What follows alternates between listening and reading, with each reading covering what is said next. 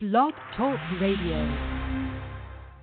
You are listening to LA Kings Road Talk Radio.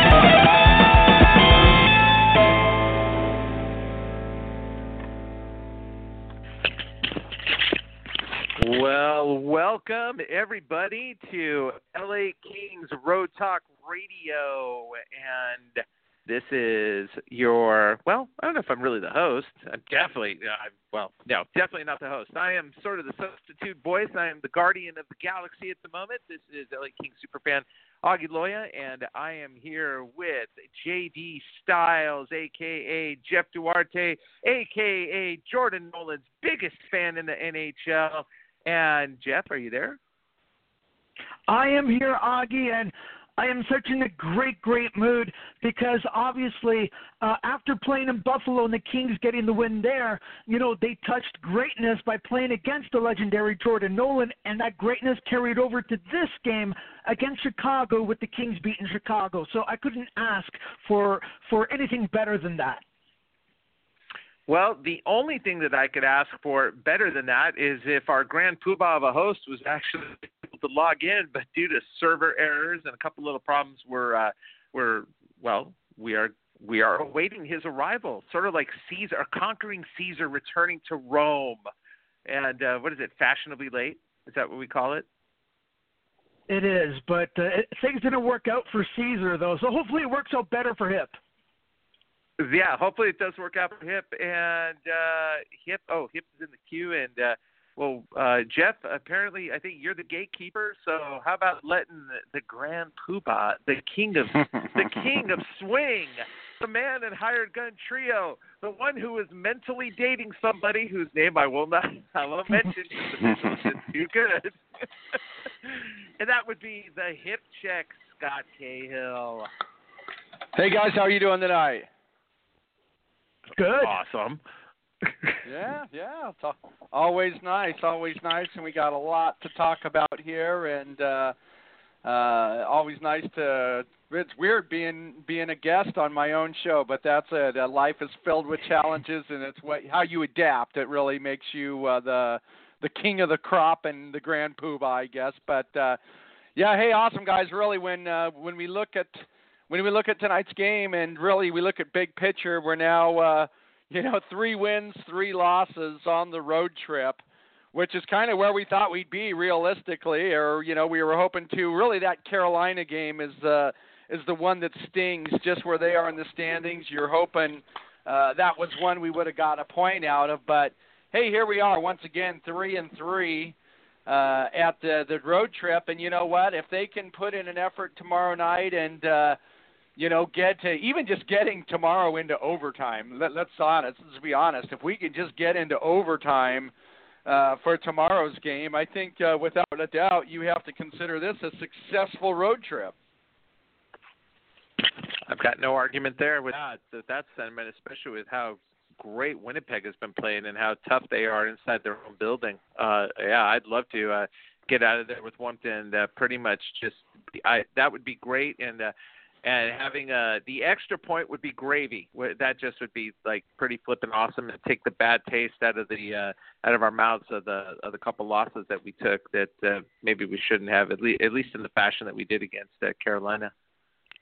Absolutely, absolutely, and uh, even tonight, once again. Uh, I don't know. I don't know if you want to, you know, probably too premature to call it the Phaneuf factor or something like that. But uh, I think the most encouraging thing about the Kings now is it's an entire team that's uh, that's rolling it out. You're getting stuff from every line. Every line is manufacturing stuff and uh, and, and making things happen. Uh, I think you still got to be a little concerned about Pearson Toffoli, and we'll talk about that just a little bit a little bit later. But once again, uh, the the renaissance of uh, Andy Andreoff really just that whole fourth line as a, as a whole, uh, Mike Amadio and Johnny Brodzinski. Uh, I just I don't think anybody should have any complaints about what we're getting out of our fourth line, and it's weird in that it's almost a trickle up because now you're seeing once again Torrey Mitchell. Uh, you saw Nate Thompson making some good plays tonight. Um, maybe a little premature before we uh, have once again have to play a quality team in uh, in in Winnipeg tomorrow night. But guys, are you kind of starting to to sense a little change in the momentum and uh, just kind of starting to see a little things changing kind of in the Kings' favor as far as once again momentum and the way uh, the chips are starting to fall. And now once again we look at. Uh, Carter uh, coming back maybe here in the next three games, uh, you kind of starting to feel a palpable uh, sense of change in the weather, boys? Yeah, absolutely. Um, and that's a big difference that the Kings uh, have been uh, having right now is the fact that uh, with the uh, Dion Phaneuf and Nate Thompson trade to LA, you know, it's creating problems that we want on the LA Kings, which is depth and people competing for roster spots, which will only get more competitive once Jeff Carter and Trevor Lewis come back on the team from injury. There's also Michael Mersch, who's sitting on the sidelines, who has recently been called up. And when you have Torrey Mitchell as the second line right winger, and he, he actually ends up scoring a goal today, stuff like that. Uh, that depth is now starting to show itself because the team is playing as a team. And you mentioned that fourth line of Amadio Brodzinski and and Andy Adamot Andreoff, or should I say Andy Brett Hull Andreoff, the way he was playing today. Uh, they just have standout chemistry. And really, that's our best line that we have at the moment right now. And the other lines aren't doing too badly either. Of course, Toffoli and Pearson still need to step it up, and Toffoli now on the third line, Pearson still on the second line. None of them really getting anything going here uh, at all. But it's just great to see that you know you need the bottom six to create, to score, and provide energy. And right now we have uh, a real hot one with with the three on the fourth line we have now. Amadio Brodzinski and Andy Andreoff. Like that's a line that I'm worried about getting broken up once Carter and Lewis uh, come back because they are definitely performing at the top of their level right now. Yeah, absolutely. It's uh, it's going to be intriguing, really, to see what happens because uh, because of the way that fourth line is playing. I mean, they are playing well. Uh, of course, very very limited minutes, but the thing is, is they're producing in limited minutes. You know, uh, when when we look at the the last uh, you know three, four, five games, they've scored I think almost every game now. And Brodzinski tonight, you know, for instance, has a couple of block shots, picks up an assist, and five minutes of play. You know, he got actually uh, just under six minutes of play time, but it's fascinating watching because they're certainly not hurting the team, and because uh, Brodzinski and Mario in particular have the uh, the offensive skill.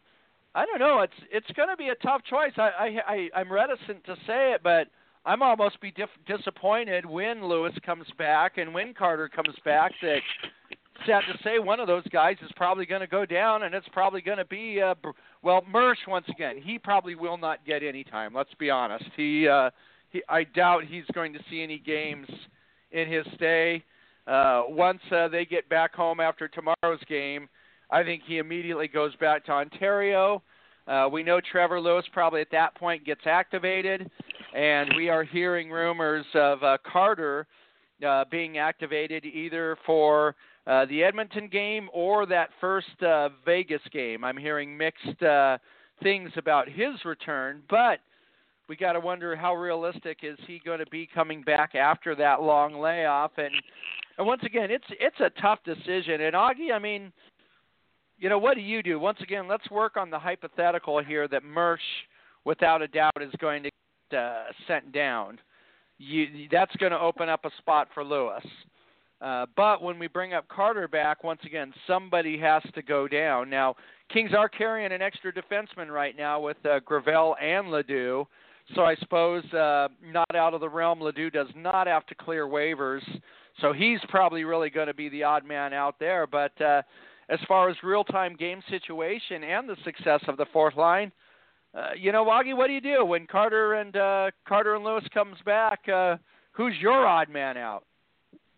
Well, my uh, well, first of all, you've got to make it uh, obviously it's going to be two it's a twofold effect. Uh, you send in the person who doesn't have to clear waivers and who's got a higher contract because remember uh, you still need the salary cap room uh, in order to activate these guys. So uh, that's there's that to consider as well. And luckily the Kings have kept that under control. And Carter's a bargain for what we have him for. Uh, so I mean, realistically, I mean, at this point, uh, it's it's going to be Mersch that that goes down. I mean, that's that's that's the only thing that uh, that you could do. The other guy that actually might go down, and well, LaDue because LaDue is waivers exempt. Uh, Brodzinski is waivers exempt.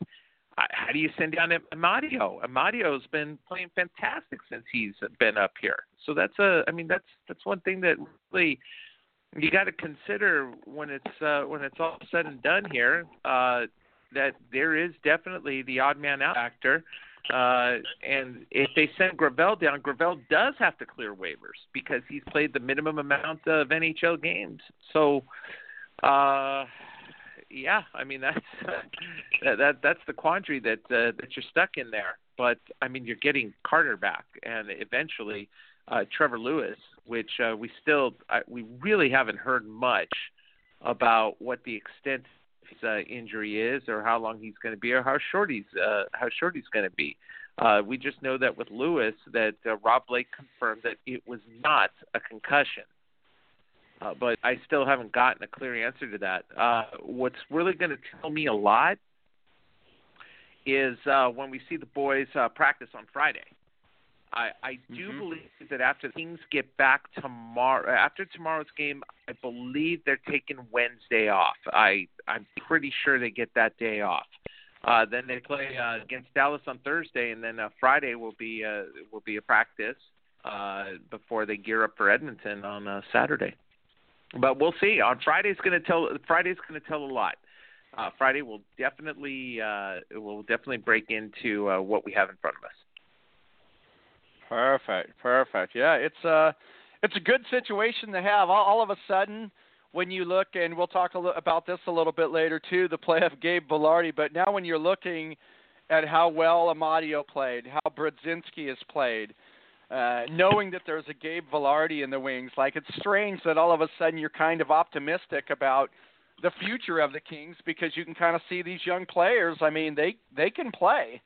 Uh, throw in Kempe there too. I mean, I'm I'm actually suddenly, you know, uh, optimistic or conservatively optimistic about uh, the future uh, of of the Kings right now.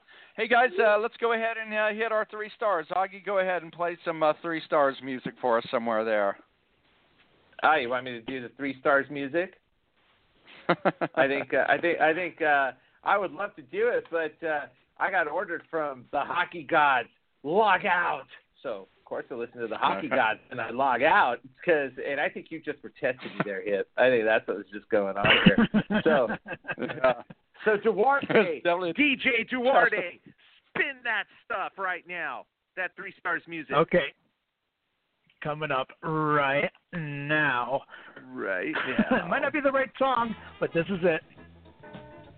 Oh yeah. Right. There you go. Love yeah, it. Yeah, feel that groove right there. Uh-huh. That's right. So, okay. All matter of fact, so, Jeff, uh, yep, you guys, I'm sorry, go ahead. You guys make the pick. Oh. Oh, okay. Well, I'm going to go with, uh, I'm going to go here with the honorable mention. first, which would be Kopitar and the whole fourth line out there, the Los Angeles Kings, have played a tremendous game. Realistically, what this trip has been about is the the production that we have been getting from the fourth line. Uh, even though Kopitar isn't necessarily uh, didn't pop in any goals tonight, he still was very effective out there in neutralizing Jonathan Toews and that top line that uh, Chicago rolled out there, and really didn't allow them to get much uh, going, except late in the uh, second and third period when the all had a lead where they could uh, take control of the game and things going there. Well done, well done, Jeff. Go ahead, buddy. You can uh, keep rolling them off. All right, for the uh, second star, I'd love to give it to Jonathan Quick with yet another solid performance, making 27 saves out of 28 shots, a 964 save percentage, and really some excellent robs in the third period, especially on the PK, where Jonathan Quick was just stonewalling the Blackhawks again and again. Of course, keeping the Kings in it.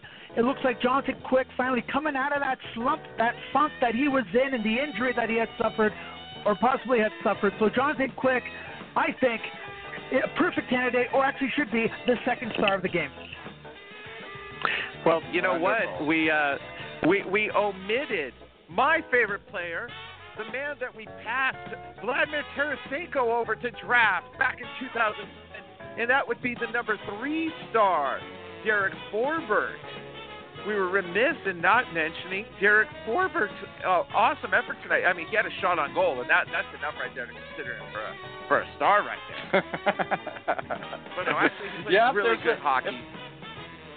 Go ahead. if there is a weak go spot ahead, to Scott. Forbort's game, if there is a weak spot to Forbort's game, uh, without a doubt, we've talked about it a lot on this show. His strange inability to get pucks in on net is definitely a weakness. But Augie, as you said it, uh, as you said it uh, tonight, uh, I mean, he's getting kind of a lot of hype lately about how he's improved and how his defense has improved. And uh, tonight there was a play there. Me and Augie talked about it uh, in the second period. Nice, nice move. Moves it right up the boards, and uh, nice couple of stick handles. Bought himself time, and uh, just yeah, he's there's there's definitely been an improved play. And once again, uh, how much can we attribute that to Phaneuf and maybe being able to get him a little bit better matchups, or once again maybe just a combination of uh, combination. You know, who knows? But uh, but uh, Forbort's definitely did uh, a much be- been a much improved player. Uh, Jeff, go ahead. You can uh, hit the drum roll and announce star number one.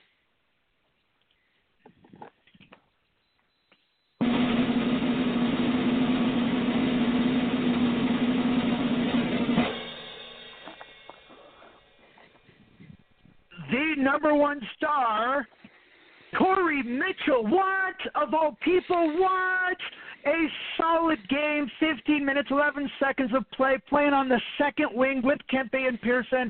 Uh, killing penalties. He had a couple of uh, beautiful shots on the net and scored with a beautiful slap shot, uh, scoring in pretty much right after I was thinking, what is Torrey Mitchell doing on the second line? He can't score. And of course, he proved me wrong by scoring his fourth of the season, as well as going 75% in the face-off dot. So the number one star, and there was many. It was a whole team effort today. We could have picked anybody, but I'm going to go with Torrey Mitchell, number one. And there you have it.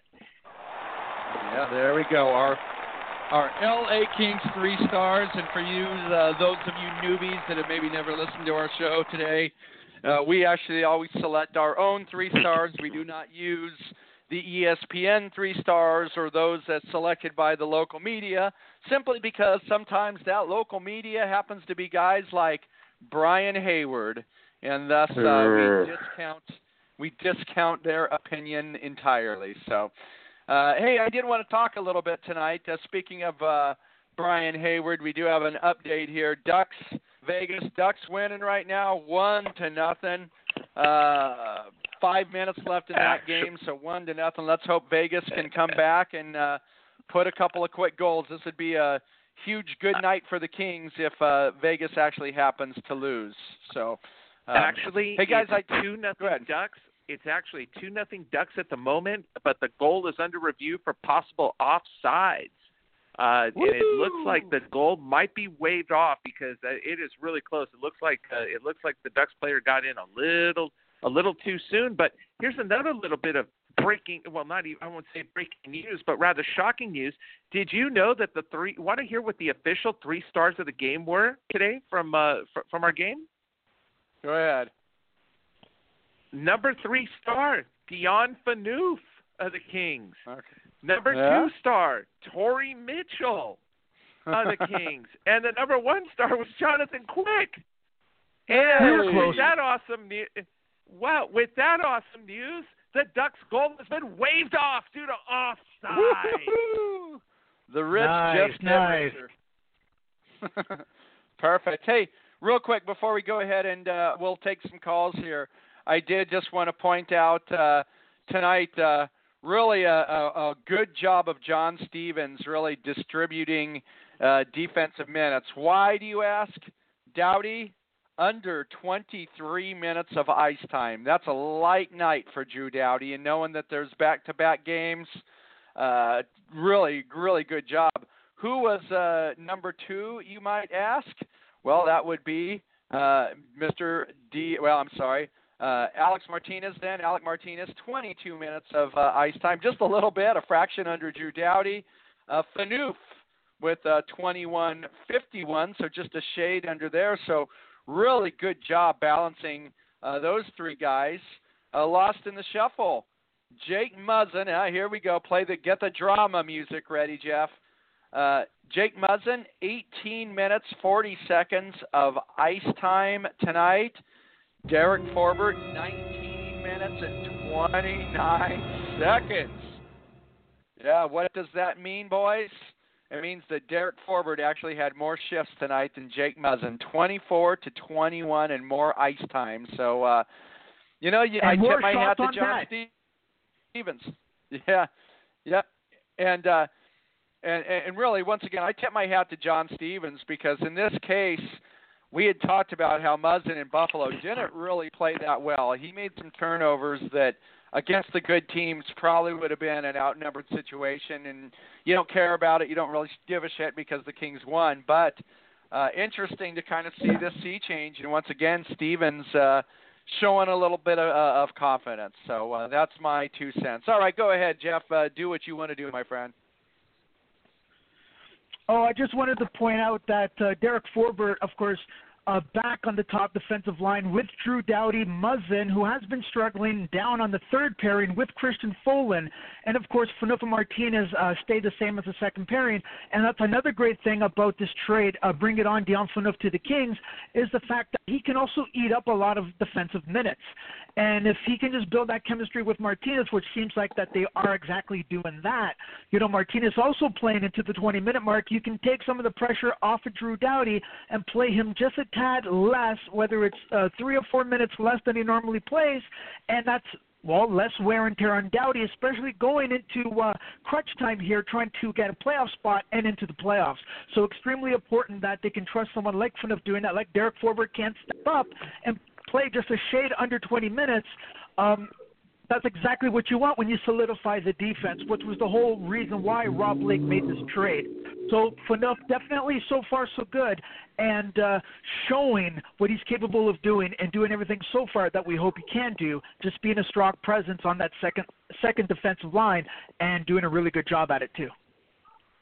Yeah, and think too, just thinking outside the box a little bit more. Think now if that is indeed the pairings that we're going to roll with with uh, Forbort and Doughty. Now you got Muzzin and uh, Folin, you know, really playing on that third pairing. But think now this really also gives Stevens a little bit of an option where if the Kings are down by a goal late in the third period, he now has the option where he can go ahead and bump Muzzin, who is a little bit more offensively minded, with Doughty there, and you know we get you know under two minutes left, we're down by a goal, gives him another option now where he could bump uh, Muzzin up in that role to hopefully tie up a game. So very very interesting there. And uh, hey, real quick guys, once again before we get to the calls, I wanted to uh, in Ottawa tonight, uh, Marian Gaborik minus two. No shots on goal. The honeymoon is over. So there we go. Uh, honorable mention, Nick Shore did get it. Did get an assist. in uh, just about uh, seven uh, minutes worth of ice time. Not a bad night in the face-off circle for sure, too. Five of seven. So just wanted to go ahead and give uh, some updates there as the Ottawa Senators lose to the Nashville Predators. So, all right, Jeff, go on, man. Bring on some callers. All right, area code 602. You're on LA Kings Road Talk Radio. Area code 602. Are you there? Hey guys, Larry, how you? Yep. Sorry, Hey, Larry. Go ahead. Go Sorry, ahead. guys.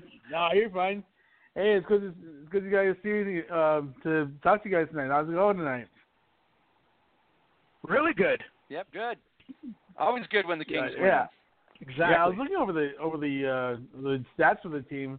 Um, Amadio really it, it really is uh, picking it up. You know, la- lately I talked to I saw the uh, stats for the for the Buffalo and tonight's game, and uh, it, it's just it's just amazing how that kid is just coming along. You know, the little Kings. You know, we were we were uh, paying attention to. You know, as far as you know, Ama- Amadio and and uh, and Brodzinski and uh, you know, and LaDue and everybody. I mean, those those are the that's the future of the team right there. And with uh, with Amadio playing the way he is, if we you know cut uh, you know if we can keep you know let uh, you know, Bro- you know Johnny Broad Broadway you know loose and, and have him uh, play like he can. You know, and, and have all these other players, you know, that we have, you know, Gravel and and uh, and Mersch. For God's sakes, we've got to get Mersch working. You know, you know, give him some looks with the with uh, on the team there because I mean, if he's if he's ever going to get anywhere, you know, as an NHL player, you know, they've got to give him something to look at, you know. So um, I'm really disappointed, disappointed they don't uh, use him at least a little bit, um, if not in uh, Winnipeg. If they you know if they can get get a hold of him and, and uh, you know let him see what he you know what he can do with uh, against Dallas, I mean that would be a great thing to happen with him as well. Well, who are you gonna who are you gonna sit in order to have him play? Well, I mean, if uh, you know, if there's a possibility that uh, Lewis doesn't come back, or you know, No, no, no. uh, Well, hold on. Wait, wait, wait, wait, wait, wait. Hold on just a second. Like right now, who would you sit to have him play? I mean, he he's he's been. Uh, I think this was his first game up or second game up. I'm not sure. Uh, but Second. tomorrow Second. in Winnipeg. Okay, second game up. Yeah. Who would you sit to have him play? Well, I mean, if you look at the if you look at the, the uh, stats, I I would have him. You know, I would have maybe Andre, Andreoff sit, maybe or or, Why? Uh, or something like that. Andreoff, eh, no, you can't have Andreoff sit. I mean, since February 9th, Andreoff has got he's got four assists, a goal, and uh, he's a he's a plus three player right now out there, and he's been getting he's been very productive out there at the ice times. So you can't just you just you can't sit a guy out there that's actually clicking and gaining confidence and actually playing smart hockey. The smartest hockey I've seen him in a very long time. Yeah. I mean, this I, I don't I don't Ar- know what's gotten into him. Yeah. Go, go ahead. And, and arguably, I'm sorry to interrupt you here too, Ar- Ar- Augie, but really, this is arguably, and and maybe without question, the best hockey that Andreoff has just played in his career. You know, really, I don't. Oh, here I we don't go. ever recall seeing seeing a stretch of games. I'm serious. though. I mean, really.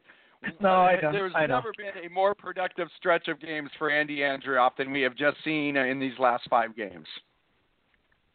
Yeah. So I I mean normally I, I mean normally Larry I'd be aboard the the the Sid Andreoff train and uh and let's see what Mersch can do things but I I'm a believer that in that that in sports especially it's a it's a thing of momentum and confidence and for a guy who's who's gaining confidence and finding uh a niche right now I I don't think it's a, I think it's a twofold bat I think it's a twofold counterproductive idea. One in sitting Andreoff, and the other thing too, sticking Mersch in there in a situation against the Winnipeg Jets, who have a they've got some big defensemen, big bodies out there that are big, mean, and fast.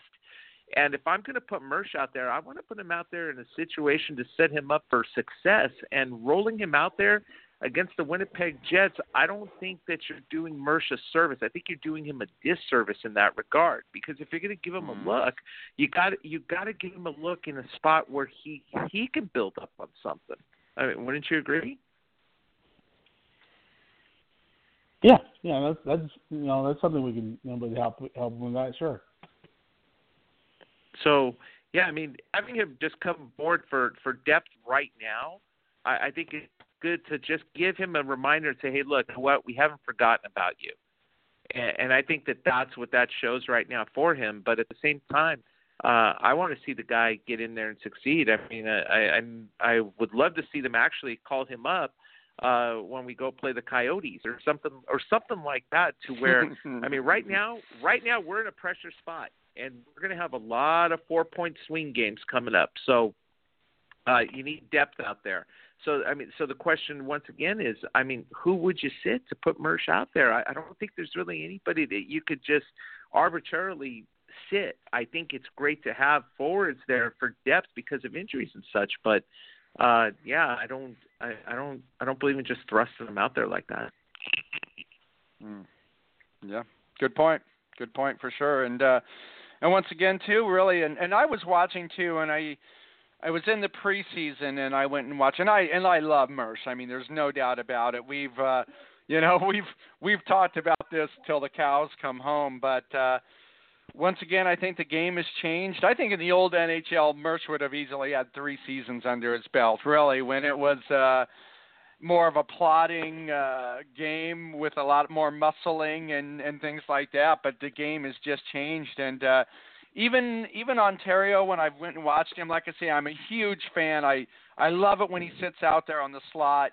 Uh, but the reality is, once again, I don't know. It's just the games of being able to perch guys right out there in front of the goalie and uh you know it just doesn't translate like it used to and for a big guy he definitely was being a little bit out muscled uh i think realistically you know to for him to get a shot you probably would be looking now realistically at uh a Brodzinski sitting or somebody like that but i think once again just i think i think larry you bring up a good point. and as much as i would like to see mersch too he's going to get his shot up when he gets it when he gets a call.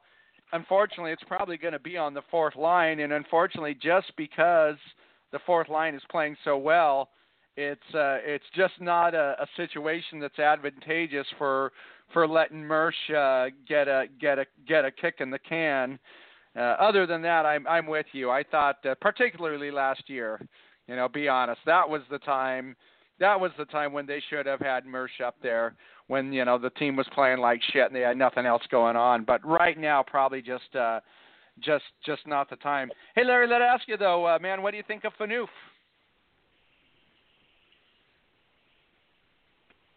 Uh, Larry. Larry, Larry's gone. But we have another caller, though.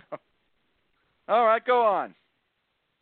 Okay, area code 440, do your thing. Hey guys, how you doing tonight? What's up, Jerry? Oh, good things, good things, good things. I I was I was pretty impressed with uh, play tonight. You know, the the goal notwithstanding, even if you take the goal out, he still played a great game tonight. So Yeah, uh, I, yeah. I was I was very happy to see that. Uh, Yeah. Hey, hey, Jerry, let me ask you this real quick, just because you know the you always see it in the when a team gets traded, the player they get coming is always elevated to the fans. The player leaving is always downgraded. I mean, you see it over and over and over and over again. But uh, as as bad as all the Senators fans talked about, you know, Phaneuf's mobility, he's a pylon, blah blah blah blah.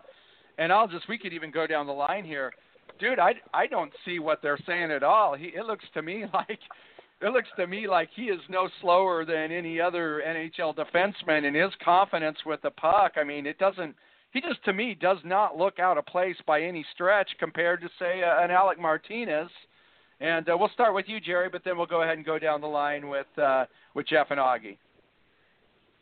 No, I think that's exactly right. He's looked very mobile out there. He and you know you can't. That's what you want to trade for is uh, confidence with the puck and the experience that he brings, especially right now going into the stretch.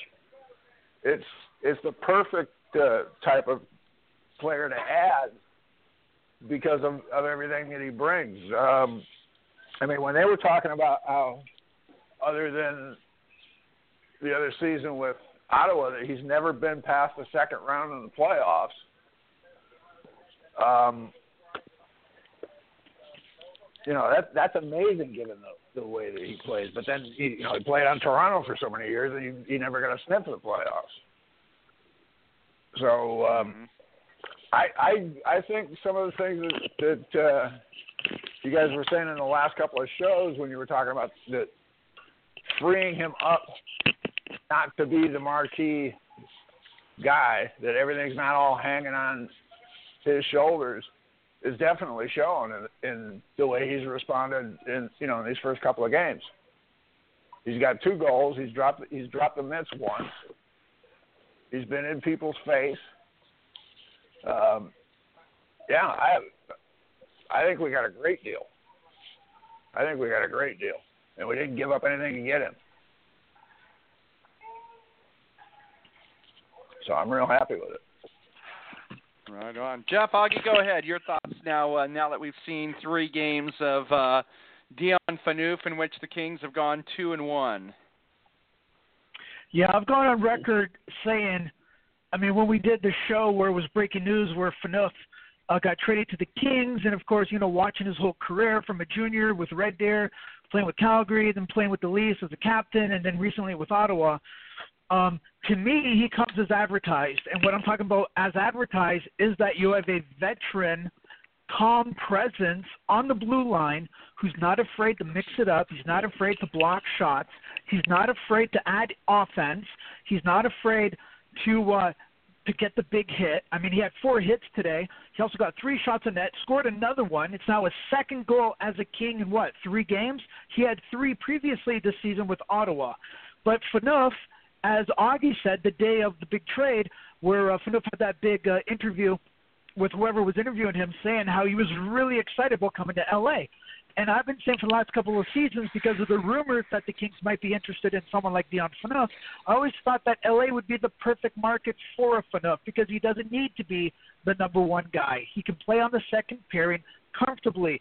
He can uh, not have the pressure that a Drew Doughty or a Jonathan Quick or a Kopitar or, or Dustin Brown and when he's back Jeff Carter would have because those are the guys that will have the pressure of getting this team in the playoffs. Phaneuf can just concentrate on his game and you're seeing that exactly happening right now with Phaneuf on the team. So it's definitely a so far so good, but that's what he what the Kings wanted, and that's what he's providing. So the whole thing about him being a pylon, I've always mentioned it. The biggest stigma uh, from Phaneuf's career was his time as a Toronto Maple Leaf. And what people forget is that this is a guy who was playing 25 to whatever, uh, 20, 24, 25 minutes as the number one defenseman on the Leafs. With Ottawa, he wasn't. And you, you saw a renaissance in his career uh, last season when his first full season with Ottawa, who and he, let, he helped lead them by solidifying their defense to within what a goal into the Stanley Cup final, going all the way to the Eastern Conference final. So he's very calm. He does not panic. Put the spotlight on him, and then you, it's a different story. Phaneuf is just not, not able to handle that large amount of pressure, but he's not he's not going to get that in Los Angeles anyways. He's not going to get that pressure that say Drew Doughty would get. Um, so Phaneuf would be, you know, I said it the day of the trade. This is a perfect pickup by the Kings, and what we've seen in the last three games – it's it's obvious that John Stevens trusts him after playing 21 minutes and 51 seconds tonight, scoring yet another goal, three shots on net, four hits, two blocks. I mean, it goes on and on and on. And Jim Fox and Alex Faust were saying how he's actually been vo- being vocal as a leader as well. So all of a sudden now he's being comfortable on his new team, being vocal and helping out verbally, which is something that was an issue with his well, especially his time in the Toronto Maple Leafs. So people who want to see Phaneuf on the third uh, defensive pairing, I don't understand your line of thinking. This is a guy we need in the second pairing, whether it's Martinez. Right now it's working perfectly with Alec Martinez. Uh, don't mix it up because this is exactly what provided, and he adds a little bit element of uh, intimidation as well as the opposing teams are entering the Kings defensive zone, and you got big, uh, big bad Wolf Phaneuf there who can crush you and break your soul with one solid hit. The Kings really never had that nastiness probably since what Brayden McNabb went to Vegas, and even then McNabb wasn't at the level of a Phaneuf. So I'm still on the Phaneuf uh, um, train right now. I think he's been a perfect addition, and I'm looking forward to seeing what more he can do in the near future with the Kings. Well said. Well said. Hey, uh, real quick, guys, I wanted to uh, give just a Olympic update. Right now, at the end of uh, the end of two, uh, United States three, Slovakia one. Uh, former King uh, Ladislav Nagy, or Nagai, however you want to pronounce it, uh, playing there for uh, Slovakia. Uh, goal scorers for the United States: uh, Arcobello Wisniewski, former Duck, former Hawk Wisniewski, Ryan Donato uh, with the the goals there. And real quick, let's let's talk a little bit about that because I'll be honest, the men's hockey uh, for ice hockey not real exciting, but the women's ice hockey has just been fantastic. And so uh, let's go ahead and down the line, go down the line, talk a little bit about uh, watching a little bit of Olympic ice ice hockey. Am I the only one that's uh, the quality of the play in the women's division is far superior to the men's uh, in this Olympics. And just go ahead and roll it down the line, Jeff, however you want to start. Oh uh, yeah, I always love the uh, the women's competition, not just at the Olympics but also at the World Championships, and especially the rivalry uh, that that USA has with Team Canada, where they just go for broke, and they played uh, best games I've seen in a long time uh, when they played each other here at the Olympics, the 2-1 win by Canada, where the United States were just within inches of scoring and tying that game at the end of that uh, at the end of that third period. So it's always been lights out hockey. The men's, to be honest, is the first time well since 1998 that I, you know, I I haven't been excited uh, for the Olympics. I mean, before 1998, of course, without the NHL participation, it just doesn't hold the same thing. As a Canadian, I know Canada is the reigning uh, Olympic gold medal medalist champions, two uh, two events running, but it doesn't even feel like they're the defending. It's such it's such a different team with uh, with former LA King Ben Scrivens in net, and you know, and guys like Rene Bourque, formerly of the Ducks, or uh, Brandon Calton's on there, former Kings prospect, Manchester Monarch player. You know, it's just not the same thing as having the best. It's having a best on best tournament. But big shout out for Team USA head coach, former LA King, well, LA Kings legend, former LA King Tony Granato. So there's a lot of uh, connections going on there, and that's what keeps me excited about watching. Just seeing the connections there. But I have to admit, the women's is always great hockey. I'm always excited about that. But the men's, it's it's really just subpar. And if Canada goes on to win the gold medal, awesome. If USA win, goes on to win the gold medal, that's awesome too. You know, we just got to prevent those Russians from winning it.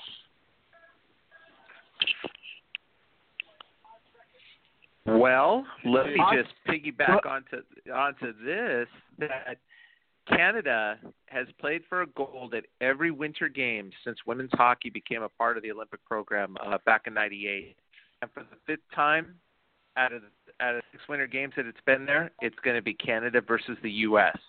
Uh, the game, though, you know what? Put gender. There, there's no gender qualification here. Those are hockey players out there, and they are damn good at what they do.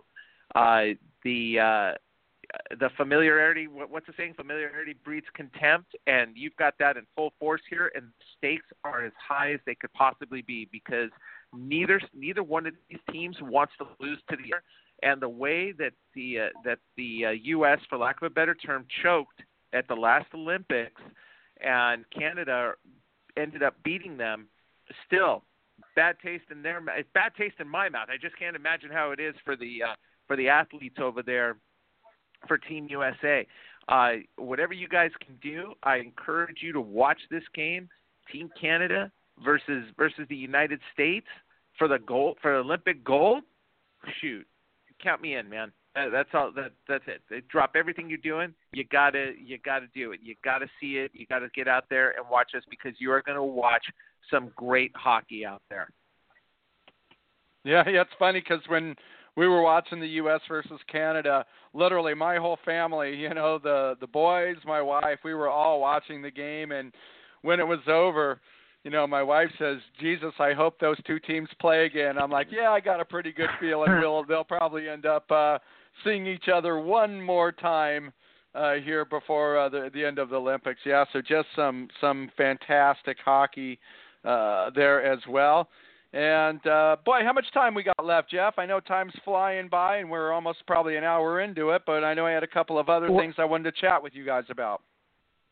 We still have lots of time, Hip. Perfect. We have an So, hour. Lo- Or maybe two. Right, maybe so- two. so here is something I wanted to bring up. Uh, once again, going back to Carter. Uh, if you're tuning in late, we're hearing uh, reports that he might be in uh, as early as the uh, the Edmonton game. Certainly no later uh, than the Vegas game. Uh, Jeff Carter uh, being returned. So here was my my thought process. And once again, we don't know once again the Lewis status, but uh, do you? And I'm, I'm my gut feel says this is what Stevens is going to do. Uh, my my gut feel says that right out of the gate, Stevens is going to reunite the uh, the 70s line. Right? I mean, you're not getting anything out of Pearson. You're not getting much from Toffoli, even though the efforts there with six uh, shots on goal tonight. Uh, so my gut feel says that that's probably going to be the first move is reuniting him with players he's familiar with. Uh, first off, that's a benefit to Carter. Uh, next, once again, if by the grace of God you can get Pearson and uh, Toffoli going, now given the newfound play of our fourth line in conjunction with uh, the first line being solid all year, I think you've really got something. But I can't also but help but think that uh, given that Kempe is not really a natural center, and uh, when you look, one of Kempe, I love Kempe, his speed, his shooting, everything. You know, what's not to love? But he's definitely not a playmaker, really. I don't think anybody's ever going to say that Kempe is a natural playmaker or a passer. Therefore, guys, what do you say? Uh, what say you? Kempe with Carter, and then maybe throw in Toffoli on the other wing or Pearson on the other wing. I don't know, however you want to slice it. But uh, what are you guys' thoughts on where you where you where you where do you uh, go ahead and put Carter when when he gets back into the lineup? I think it's uh, I think it's a question of matchups really. Uh, who does uh, who do, uh, you look at the team that they're playing against and and make it uh, your line your line adjustments based on who you're playing out there. And uh, Dallas and Edmonton are two very different teams. I really don't want to see Jeff Carter uh, skating up and down uh, trying to track Connor McDavid all night. That's not that's not a recipe for success. His first game out, in my opinion. So, uh, you know, I yeah, I mean, I I think that seventy putting that seventies line back together might be a, an injection of life. Uh, at the same time, uh, maybe even putting him down on the third line just to get him just to ease him back in. But uh, like I said, we're I think we'll see what uh, what Stevens has in mind on Friday uh, at practice uh, when they and obviously if they do a morning skate on uh, when they do the morning skate on Saturday that they usually do, but that one's optional. So Fry's going to tell us uh, what they're going to do, and it depends how Carter feels after practice uh, going out there for his first set of line rushes. And of course, uh, Augie has already agreed to give us an exclusive by going out to the practice on Friday and uh, tweeting, live tweeting every single drill, right, buddy? Uh, Dude, I'm going to live periscope the drills. So not just live tweet. I am going to. I got the phone, the charger, and I am going to periscope uh, that information out there so everybody can see what's happening as it's happening, as it unfolds, live and in color. Perfect, perfect. Jeff, what do you? Uh, what's your thoughts there? What do you? What do you do with Carter when he comes back? Again, this is a uh, a depth problem that uh, you want to have, you love having. So, as you mentioned, I wouldn't be surprised if Carter right away was put back as a second line center, uh, probably in between Toffoli and Pearson. As we mentioned that in the past few shows, you know, Toffoli and Pearson need that kick in the butt, and uh, no one as their center is really waking these kids up. Uh, Toffoli, of course, second with the team with 19 goals, but it's a very quiet 19 goals, and he's only had two since the new year. Um, the new calendar year, of course. So they've tried Toffoli up in the first line with Kopitar. That didn't work out. Of course, Toffoli and Kempe and Pearson have been playing together for some time. They were hot for a bit, and then it just went completely cold. Really, the only thing the Kings have left that they haven't tried is putting Jeff Carter or Papa Bear back in there in the second line and hope that he wakes these two guys up. Uh, but Carter doesn't have to be in that second line right away or that second line center right away. This is the longest that Carter's been out of a season due to an injury, and it is one that required surgery. So you may not want to throw him into the fire right away. So there's options that John Stevens can play here. You can put Jeff Carter as the second line right wing. I mean, if Torrey Mitchell could do it today, then Jeff Carter at 50% or 60% can do it even better than him, right? So you keep Kempe still there, maybe keep Pearson on the left. You can maybe even put uh, Carter on the top line, but of course not as center. That's Kopitar's gig. But put him on the right wing. Maybe maybe move Brown to the second line. I don't like that as much because I like the Brown Kopi connection. I like what they do with Alex Iafallo. I actually wouldn't even like mess with that line at all. So I hope that's not an option. Um, they can they can put Carter on the third line. I mean, Toffoli right now was on the third line, but they can put Carter in there just as easily. Who's going to be a center? Uh, that I'm not too sure. Um, maybe it'll be Torrey Mitchell, or today it was Nate Thompson. That'll be interesting, and you just you just watch Carter's minutes and see what he can do, and you kind of baby him for a few couple of games, especially if he's starting off against the uh, lowly Edmonton Oilers. That maybe you can uh, risk that a little bit better, where he can play in the second or possibly the third line. But if you want my like my educated guess, I think he's going to be right back centering the second line, which is his spot. That is his home and Toffoli's going to be back at the right wing, and Pearson's going to be on the left wing. So that 70s line will be reunited. But it'll be fun to see what Stevens does, as Augie mentioned, when they have their first practice back at TSC after this long road trip, to see what they have in mind for Carter. But uh, I think I prefer him to be uh, eased into the situation, uh, playing on the wing with someone, even if it is the third line, instead of going right into that second line center. Perfect. Jerry, any thoughts about uh, where you'd play Carter? Um, it, I mean, I know it's it seems like the natural spot to put him with Toffoli and Pearson and reunite that line. Uh, but I don't I don't know that I, I don't know that I would do it right off the right off the bat. You know, maybe put him I, I like the idea of, of bringing him in, say, at the third line, get him eased into it, get him going, and then get those three together and, and see what it produces. But um, I don't know. That's a that's a tough one to call. That's a tough one to call.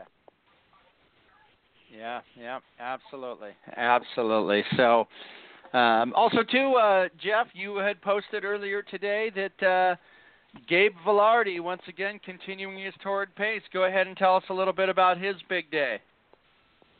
Yeah, Gabe Vilardi, of course, uh, LA Kings prospect had yet another strong game with the Kingston Frontenacs, getting two goals and one assist today. Um, and the last game he played, he had one goal and two assists. So for two straight games, he got a total of six points, uh, which now puts him here. Oh, I just had it. I apologize, guys. I just had it. Uh, right now with 14 goals, 28 assists, 42 points. 42 wow. points in 21 games. Remember, he missed the first half of the season with Windsor due to an injury he sustained in last year's Memorial Cup final, which they won. He's also a plus 21 for Kingston, and since then, Kingston has been rocking and rolling, just drooling over this Kings prospect now playing for them in third place in the Eastern Conference with 32 wins, 17 losses, and 72 points, just behind the Barrie Colts and the Hamilton Bulldogs. So out of nowhere, Kingston, uh, Kingston, that's, that's a joke we have over here, Kingston, Bill Clinton, uh, the Kingston Frontenacs uh, with uh, 72 points, now making a run simply because Warren Rychel made the mistake with Windsor of trading this phenom on New Year's Day instead of letting him play with Windsor, which a lot of Windsor fans and Windsor uh, beat writers we're very confused and upset with. So Gabe Vilardi, lighten up the lamp once again. Yeah, yeah, absolutely. And uh, once again, too. Uh, once again, don't uh, don't be too hard on Warren Rychel because remember his reasoning, uh, his reasoning as to why he, uh, you know, could go ahead and would move at Gabe Vilardi was simply for the fact that he thought that there was no way that he was going to be playing in the junior leagues next year. He thought that he would be playing in the NHL next year, and therefore he thought he would get something uh, instead of getting nothing. Uh, probably not too different than what we're going to be discussing with uh, Drew Doughty here in the off season. Uh, knock on wood, but uh, really amazing, amazing prospect, and uh, so happy that he fell down to the Kings.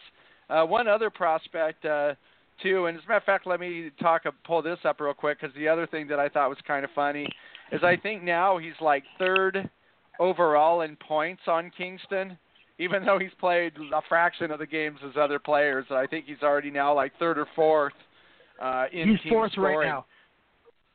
Okay, perfect. And he's catching up to those other guys pretty quickly, isn't he? He's pretty close to third. Yeah, he's he's making a big jump. Amazing. Uh, one other uh, Kings notable that we should talk about uh, in goal, playing for uh, Sault Ste. Marie, Matthew Villalta. Uh, he's number one in basically uh, some of the the big uh, number one in wins, number one with goals against average, uh, number five in save percentage. Jeff, you follow once again Junior a little bit more than uh, than we do, just by virtue of you being in Canada. Uh, are you checking out Matthew uh, Villalta and uh, you know kind of scouting him a little bit? Yeah, keeping an eye on him for sure. Since the Kings uh, drafted him uh, that past June, uh, with Rob Blake attempting to uh, strengthen the goalie pipeline after it was really depleted with uh, the departures of JF Berube and as well as the uh, stupidity of Patrik Bartosak and of course Peter Budaj moving on to Tampa Bay last year.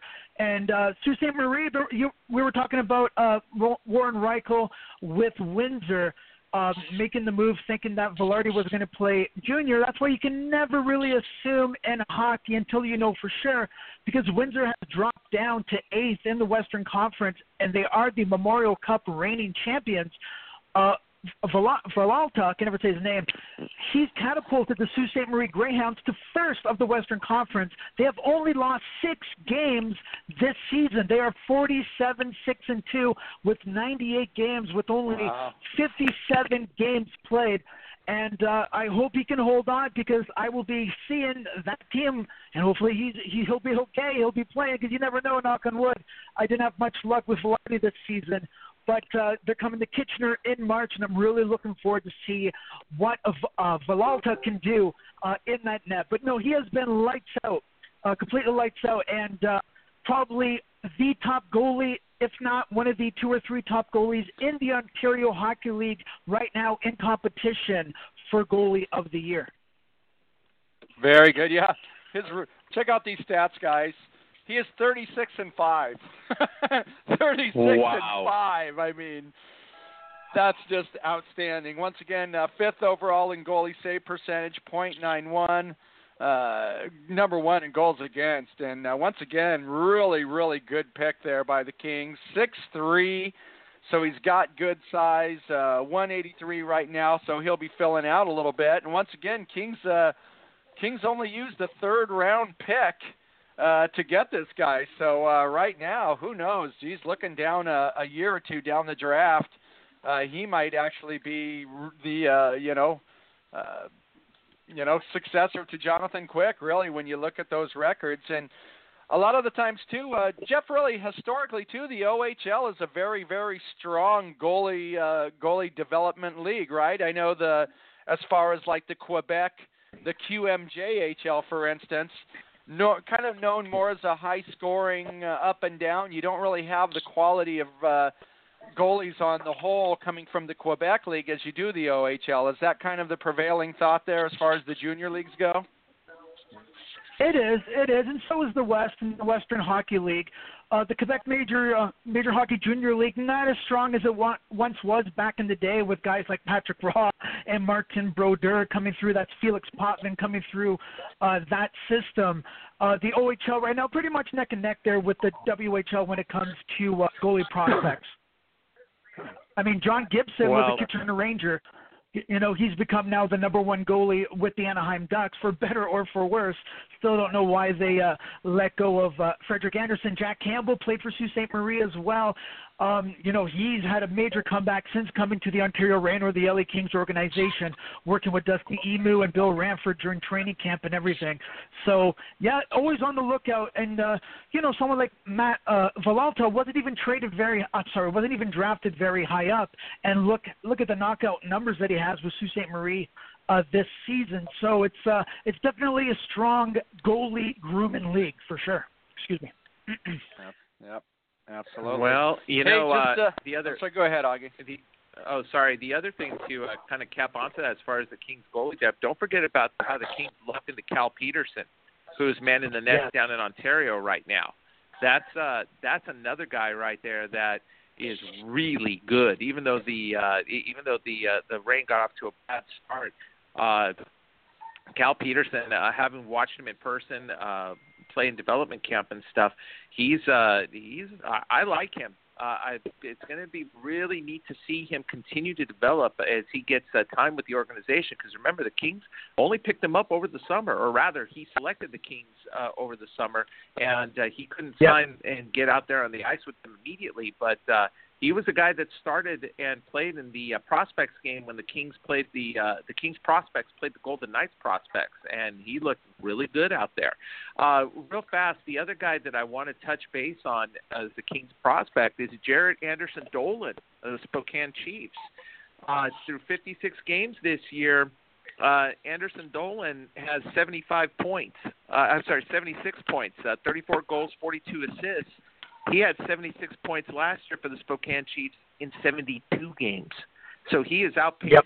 himself by uh, 18 games, or uh, no, actually no, I'm sorry, 16 games. He's 16 games less, and he's got just as many points as he did last year. So this is a guy I personally am really high on because his gas tank. I've never seen a player with such an amazing amount of cardio. Uh, this this guy really is got a lot of gas in that tank, and he goes full speed from beginning to end. So he's someone I'm real excited about. He's only 18, he just turned 18 years of age this past September. Yeah, great, great Can I point bring there up one too, more Augie. hip Uh, check? Yeah, hang on just one moment though, Jeff. I also want to spot Yep. because uh, because because Augie mentioned uh, Dolan Anderson. Remember that Dolan Anderson and Vilardi were actually, I think, the two youngest players in the draft, if I'm not mistaken, age-wise. They were the two youngest in the draft, which once again is pretty impressive when you think uh, when you look at development and uh, just the way the game is. When you have the two youngest player in the drafts who also have to you know also happen to now be producing at the really the insane high level that Vilardi is and once again with just being the solid player that Anderson is uh, it just speaks volumes that uh, last year's draft very very solid for Rob Blake and uh, once again when we when we look at the Amadios we look at Brodzinski we look at the youth of Kempe uh, you look that you're still going to have a couple more years of Kopitar probably playing a high level. Uh, you know what? Maybe maybe the future's not as bleak as we uh, we thought it was not just uh, a year ago, right? Mm-hmm. Oh yeah, for sure. All right, go ahead, Jeff. Yeah, I just want to bring up. Let's not forget as well, Marcus Phillips, defenseman with the Owen Sound attack. Uh, also, Owen Sound, captain of the team, is another Kings prospect, Jacob Friend. But Marcus Phillips, who was also drafted uh, this past June with Vilardi and the boys, uh, fourth round, 118th overall, is also having a fantastic uh, season with the Owen Sound attack, uh, with seven goals, 22 assists, and 29 points uh, in 55 games. Now becoming a number one uh, defensive pairing, where before he was on the second or third defensive uh, pairing for the attack. I mean, last season, 13 goals, 30 assists, 43 points, and a plus 41 with Owen Sound seems to be continu- continuing that as well, as Owen Sound is known as one of the toughest teams to beat just because of their size. And Phillips adds a very Drew Doughty like um, presence on that ice where he's well rounded.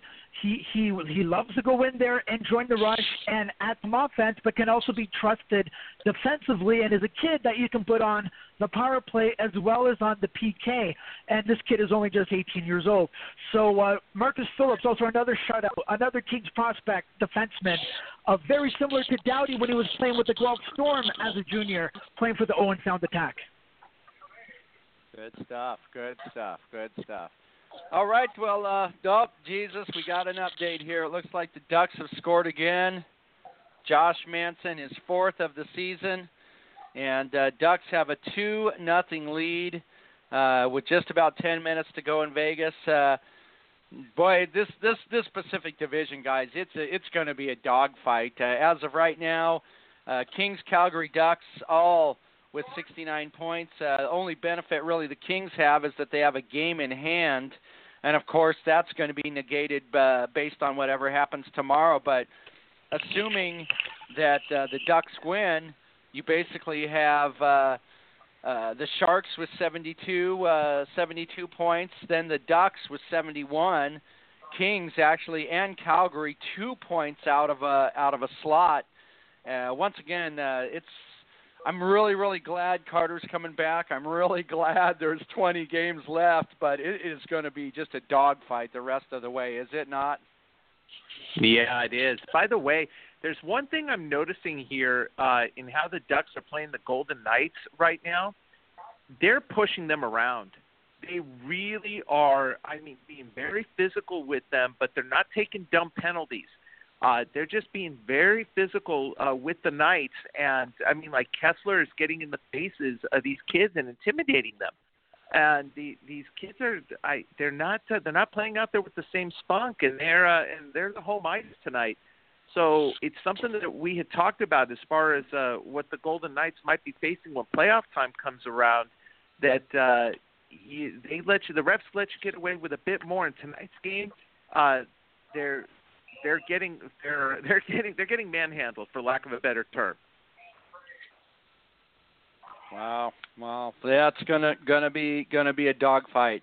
Hey guys, I got to skedaddle uh, because I got a big day tomorrow and some stuff to do. But uh, you guys continue to talk L.A. Kings hockey, and we'll be on uh, the air tomorrow, same bat time at uh, eight o'clock.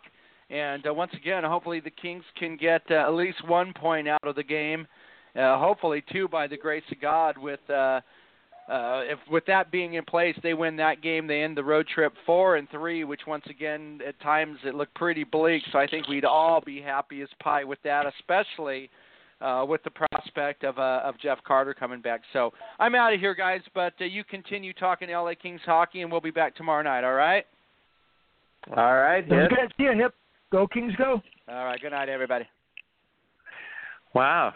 Jeff, Dad left us alone. We got the keys to the car. Yeah. Yes. yes, we do. So uh, we've got uh, 20, uh, 23 games left. The Los Angeles Kings have 23 games left in this season, man.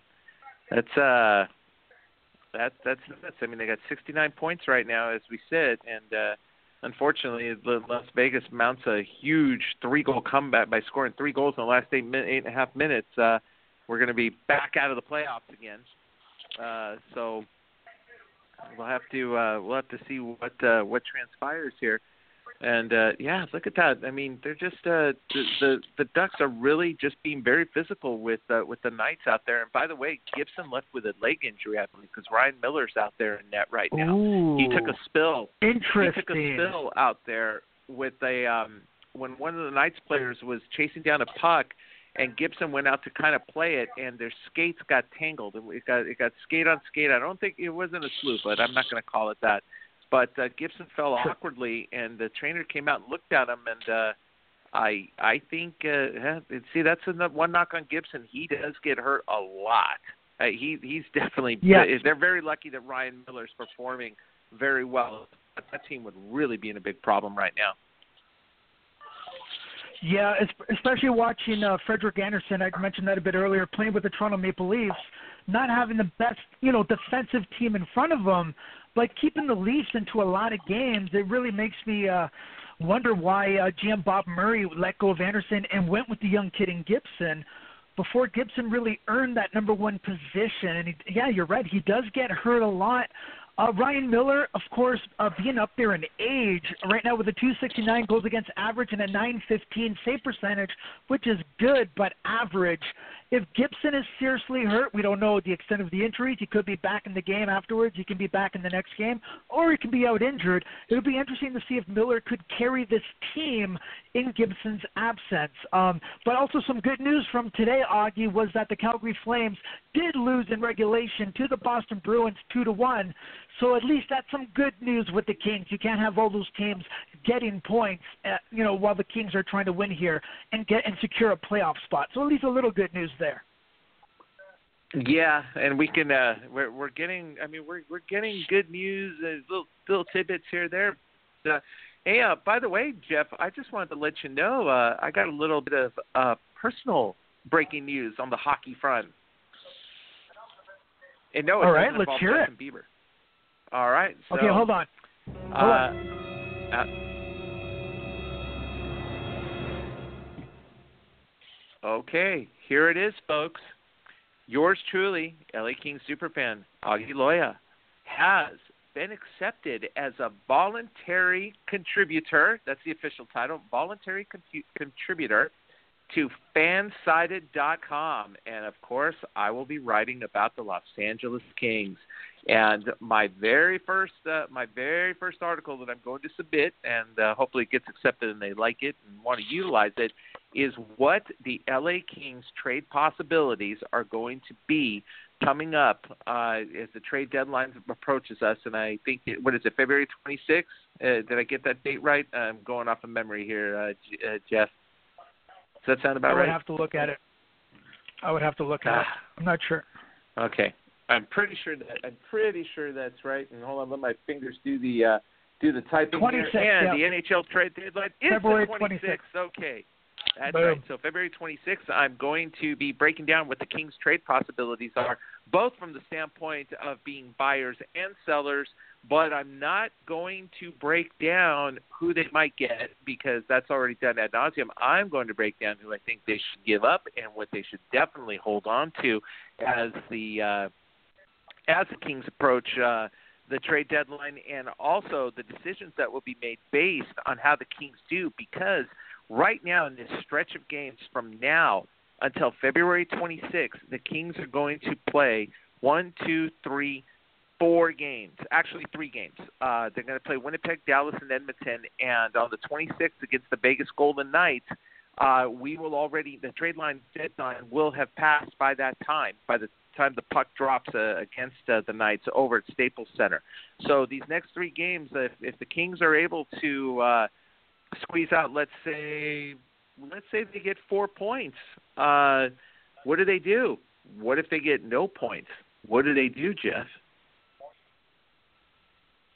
They stress me out, Augie. That's what they do. That's what they do. They completely stress me out, and uh, my anxiety just went through the roof there with that question. But because it's going to be so tough, they got so many games coming up, and a lot of them are not easy games at all. But congratulations on your gig with fansided.com. Looking forward to reading your articles and everything that you do for them. Of course, we have been fortunate to have you write for us a couple of times at Cali Sports News, and uh, you always knocked it out of the park. So it's no surprise to me, but congratulations, sir. Uh, thank you very much. I, I really appreciate that, and you have uh, you've been such a big part of that. Uh, because without you giving me a chance, uh, I didn't have a body of work to submit. I would have had nothing. Yeah, yeah, Uh, fair enough. so- Yeah, so I mean, You're very uh, welcome, it, sir. It's something that uh, it, it's something that I really uh, that, that I really want to get into as I start to kind of lay the foundation for what I want to do uh, down the line. Because down the line, I, I would like to uh, I would like to write and, and get paid for my insane thoughts, or my good thoughts, my bad thoughts, my crazy thoughts. Uh, you know, broken clock is right twice a day. Well, I'd like to get paid for those two times I am right. But this is a voluntary contribution uh, that I'm doing for them, and uh, really, it's just going to be in the body of work that I submit, and uh, and staying with my comfort zone and uh, writing stuff that's thought provoking. It may not always be something someone wants to read. It may not always be something that uh, that people will agree with. but what I want to do is provoke thought, conversation, and hopefully uh, get a good debate going, a good hockey debate going. Yeah, for sure, and I can completely relate. And uh, of course, you'll have nothing but success, sir, success. But of course, we might be competing against each other with Cali Sports News versus Fansided.com, or are we really working together? Who knows? But that's the drama of this. But I definitely love uh, writing, you know, writing articles. I can completely uh, relate to you on that, Augie. Just putting my own crazy thoughts on there as well. And I think that's why we have a lot of things in common. That's definitely one of the things we have in common. And uh, yeah, just have fun with it. That's the only advice I can give you. Just write as yourself. Pour your heart out into it, as I know you will, and uh, the results will be successful without a doubt, sir. Well, thank you. That's I'm I'm definitely uh, looking forward to it, and uh, I uh, I think this will be uh, it's going to be a lot of fun to uh, get out there and uh, and open up to another uh, open up to another uh, uh, forum. Really, what it comes down to, because uh, one of the things that I really enjoy about talking with you, Jeff, is that, uh, and with Hip too, uh, the the dynamic of this show is that it's not a communal agree-a-thon. Uh, there are plenty of times where uh, Hip will say something and I don't agree with it, and vice versa. Uh, I'll say something, Hip might not agree with it, but we've always treated each other with respect, and and that is something that I really treasure because I, I respect the hockey minds, I respect the opinions, and uh, like I said, I think that uh, that good debates are are what's key in keeping things fun and interesting. Yeah, and just being honest because you're not going to fool the listeners, you're not going to fool your readers. Just be honest with your thoughts, and sometimes that creates a bit of conflict, but it also makes for a very entertaining show or an entertaining article. So you just got to be honest. That's what I know I try to do. Just be honest with my thoughts. A lot of times I do find myself agreeing with you or agreeing with Hip or agreeing with one of our callers, and sometimes I don't. And I just raise my point, you guys raise yours, and in the end, that respect is always there. I couldn't agree more um, because at the end of this, we're all still LA Kings fans. We're still brothers, and we're still good friends. Uh, we just love talking about hockey, and sometimes those opinions are going to be mixed or they're going to conflict. But uh, in my opinion, opinion, that actually makes for a better show. Definitely. And uh, speaking of that, uh, tonight one of the things that uh, that uh, we did not uh, get into, and I really just thought about it. Uh, this uh, this month, uh, the National Hockey League is uh, celebrating Hockey is for Everyone, and unfortunately, uh, four Chicago Blackhawks fans did not get the memo about that. And uh, there's an incident that happened last game uh, between uh, uh, Devante Pelly Smith, uh, the Washington Capitals, and some uh, Blackhawks fans who paid an awful lot of money to be sitting where they were sitting while Pelly Smith was in the penalty box. And uh, Jeff, I will let you take the story from there as far as what occurred. Yeah, you know, it's this really angers me when stuff like this still happens today in 2018. Um, I, I'm a big soccer fan, and over in Europe in certain countries, there's still a lot of racism going on from fans to, uh, you know, to players that that may be of a different color or even a different religion, or whatever the case may be. But Devante Smith Pelly, former Anaheim Duck, uh, now playing with the Washington Capitals, playing in Chicago, of course, had the incident with Chicago fans uh, where they were insulting him with extreme racist comments that uh, you know is completely unnecessary and uncalled for. To the credit of the people working at the United Center in Chicago, those people were ejected from the game. They should be banned from ever watching another game. You, there's no call for that at all, and it really just ticks me off. And it's so sad that in 2018 that this stuff is still happening. You know, I always I always wanted to think of hockey uh, being better than that in, in comparisons to maybe some other sports. For example, like what happens in soccer over in Europe, you know, where we have uh, players like Grant Fuhr was a Hall of Famer. Uh, uh, oh, who was the first? Uh, Willie uh, was it Willie McGee, the first ever? Oh, you got to help me out here, Augie. Willie McGee for the Boston Bruins, wasn't it the first black player ever to play no, in no, the no, NHL? No, no, no, no, no, Willie. No, no, not not Willie McGee. Willie McGee was an outfielder for the uh, St. Louis Cardinals uh, back in the oh, day. that's right. Uh, that's right. You're thinking, yes, you're thinking of Willie O'Ree. of O'Ree. O'Ree. That's Yes, That's O'Ree. right. Willie Oh, O'Ree. yes. My apologies. Elton My- O'Ree. my- no problem. my apologies. And, well and, by the way, Jeff, it, yes, and it's Jeff. It's Black History Month. Hockey is for everyone. Please, let's. We got to get our names right here. Willie O'Ree. Yes, my Okay, apologies. My apologies. Willie O'Ree, but no, such as players such as Jarome Iginla, who who's had a Hall of Fame career, you know, just recently played with the Kings. Uh, it's just completely uncalled for. So a big thumbs down to those Chicago fans. In my opinion, not just ejected from the game, but they should be banned from returning to the United Center. There is no excuse for that. Whether it is Black History Month, or whether it is whatever, there's no there's no call for that at all. Period. At any game or any time of the year. Okay, so let me. Okay, so for those of you, just in case you don't know what was said, uh, the fans were chanting basketball at uh, at Smith Pelly. Now, I at first when I read that, it, when I first read about it, I thought to myself, yeah, you know what? It might. I I think there might be a little bit of an overreaction here, a little bit of a little bit too much political correctness. However, uh, I'm not Devante Smith Pelly and I haven't had to take uh, the crap that that guy has had to take. I mean, we've heard of incidents involving other players uh, where there were, I, I think it was PK Subban who uh, experienced someone throwing a banana on the ice.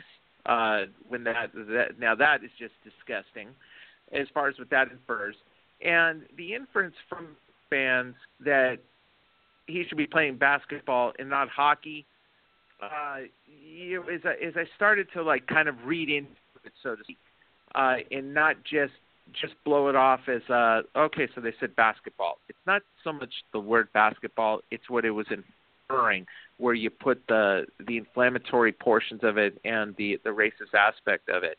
And I think that the uh, Blackhawks organization handled it as good as it could possibly be handled. Uh, they threw these they threw these people out. They identified all of them and told them they're not allowed back in the United Center.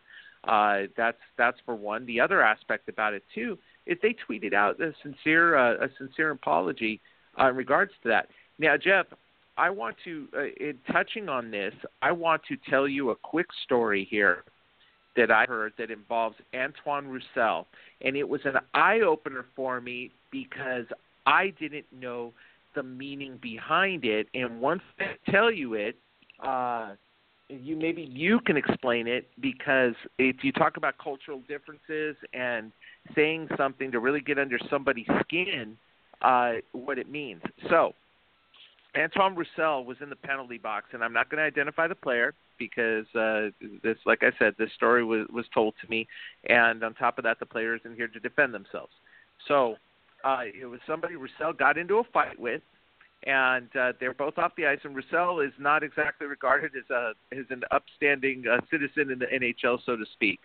So this particular player was they were cussing at each other, and this player called Roussel a frog, and Roussel lost his mind and try and was getting the attention of the referees and he was called uh, that what that other player called him, and the uh, the the on ice officials asked the off ice officials if they heard uh, that word come out of that other player's mouth directed at Roussel. And I was puzzled because I didn't know what it meant until it was explained to me. Jeff, do you know uh, what that means and why that's such an insult to a French Canadian? Uh, go ahead, Augie. Tell us. Okay, so apparently, as it was explained to me, that um, a frog was uh, the, term frog was used as a derogatory term back in World War II toward the French uh, by the Nazis, Oh wow. and that is yeah, that is the equivalent of uh, of using the N word.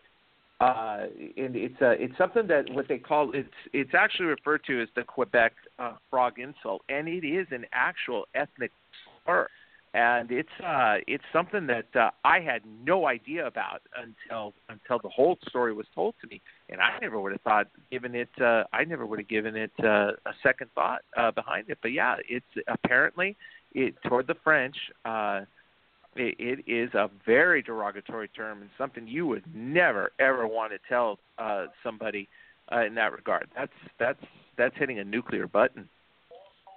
Oh, absolutely. I mean, I've heard that term being used before uh, with bad intentions, uh, always towards French uh, Canadian players. Uh, but I never knew it had that connection all the way down to World War II with the Nazis. That actually kind of blew my mind a little bit. Uh, but yeah, but whatever the term, whatever the negativity is, even just shouting out basketball, basketball, basketball, you know, with uh, the venom behind it, the reason why they're saying it, uh, like I said, completely uncalled for. Got to get that stuff out of the game. And yeah, kudos to the Chicago Blackhawks organization, to the people working at the United Center. I mean, uh, even uh, Commissioner Gary Bettman made a statement on it as well. You know, you want to get on that right away, and you, you want to cut that crap out. You do not want that in the game. Yep, definitely. So, so yeah, I mean, we uh, so we learn something new every day here, and uh, that uh, these uh, that these things, like I said, on the surface when I first read it, I didn't I didn't think much of it until I really delved into it, and then it reminded me of that story that was told to me about what was directed at uh, at Antoine Roussel, and so yeah, I mean it's uh, it's something that was handled uh, correctly uh, by the National Hockey League, and in this era of uh, hockey being for everyone, because it truly is, uh, the thing that I'm really looking forward to and hopefully it happens sooner rather than later, is when we do have uh, our first uh, professional player that's in the prime of their career, and hopefully it's somebody that is uh, at, at a high level that actually uh, comes out of the closet. Uh, I think that that would be I think that would be huge.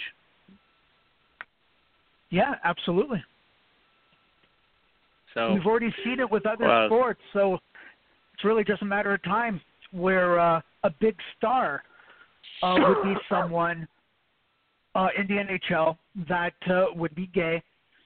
Or, or or whatever, whatever the case may be, it could be even transgender, whatever Mm-hmm. the case may be, and everybody's okay with it, as they should be. right. And it could That be a should- big star in the future of the of the NHL. I mean, and that that's just the way the world is. You know, it, it it should be like that because hockey is for everyone, and who really cares what sex you are? We were talking about the women's Olympic hockey um, uh, earlier in the show. It doesn't matter what sex you are. It doesn't even matter. It doesn't matter what religion you are. It doesn't matter what age you are. Hockey is for everyone. And if you're going to play, for example, our team, the LA Kings, we just want you to be productive on that ice. That's really the only thing that matters. Is uh, is trying to be the best hockey player that you can be. Everything else is not important. It's none of our business and does not matter at all. That's true. As a matter of fact, the NWHL, uh, Harrison Browne uh, is a transgender man. Is uh, There you is go. a female to male uh, is transgender, and uh, I mean the the love of hockey is what's tantamount, and the fact that that is a hockey player out there. So uh, that's uh, I mean kudos to uh, Harrison Browne. And as a matter of fact, I think if I'm not mistaken, uh, Harrison Browne uh, did drop the puck at a recent event, and uh, forgive me, I don't remember. which one it was. Uh, just trying to find out real quick while I'm here, and no, I don't have it. But uh, but uh, Harrison Browne did did drop the puck recently at an event, and is still out there in the forefront of uh, of rights and uh, equal rights for the LGBTQ community, and uh, doing it through uh, being uh, being in the game and uh, playing hockey and doing uh, what he does best out there. Yeah, absolutely. And it takes it takes someone like Harrison to uh, to be the brave one, to pi- to become the pioneer, and open that door uh, to inspire other people to make the same move that he did. Of, of playing hockey and just going out there and playing hockey, which is really what hockey is all about.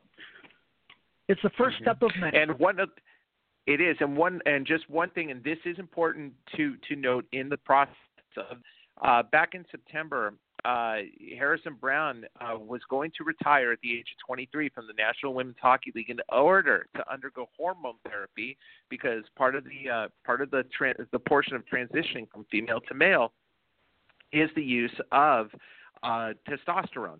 And testosterone has an anabolic effect, and that would have given Harrison Browne a physical edge, a performance enhancing edge. However, uh, what ended up happening is Harrison Browne delayed the medical transition in order to play with the New York Riveters uh, in the National Women's Hockey League again. So the league doesn't exactly require you to identify as female, but they must say that you cannot be using hormone therapy if you're a transgender man. So uh, kudos to, kudos to Browne who who lets uh, lets his love of hockey uh, get up in front of something else that's equally, if not more important, in the longevity of his life, and to be happy and to continue playing in the NWHL. Well said, Augie. Very, very well said. I just want to thank uh, Jerry. I just want to thank you for uh, calling into the show, sir. Any final thoughts before we uh, go to a close? Uh, no, I don't really have anything. Uh, thanks for letting me be a part of the show again. Uh, I always enjoy it. It's always fun. Oh, always, always. So, and thank uh, you for your support, sir. And maybe be talking to you tomorrow. Absolutely, you'll be talking to me tomorrow. All right, So- excellent. Take care. All Have a right. Good night, Jerry. Go Kings, go. All right, you too. You got you guys too. Go Kings, go. All right. All right. Well, thank Augie, you, are Jeff. you It's are you a calling in pleasure, tomorrow? Uh, playing oh, of you. course. Yeah. Oh, Uh, it's always a pleasure time doing- game time Doing a tomorrow? show with you. Go ahead. Sorry, go ahead. Uh, oh, no, I was asking. Uh, no, I was going to ask what time game time is tomorrow, and it's right here in front of me. It's going to be uh, 5 p.m. Pacific time. Uh, so uh, yeah, you know what? Uh, that's right. No Tuesday night hockey for me tomorrow, as we have a bye this week, and uh, yeah, I'll be calling in. Okay, excellent. I'll be calling in as well. I believe Hip is in as well. Hopefully he uh, gets his technical difficulties all sorted out as he wasn't able to uh, log into the studio on this show. But we had him covered as we always do because here at LA Kings Road Talk Radio, just like the Kings today and the last game against Buffalo, we work as a team. So until next time, everyone, have Definitely. yourselves a good night. We're back on the air tomorrow and go Kings go. Elvis, do your Go thing. Kings, go! Good night, everyone. Absolutely, Go coked Kings, up go. Elvis. Good night.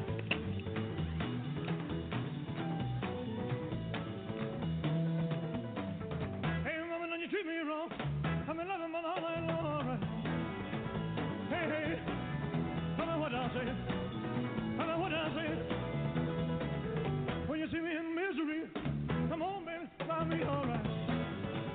Hey, hey, tell me what I say.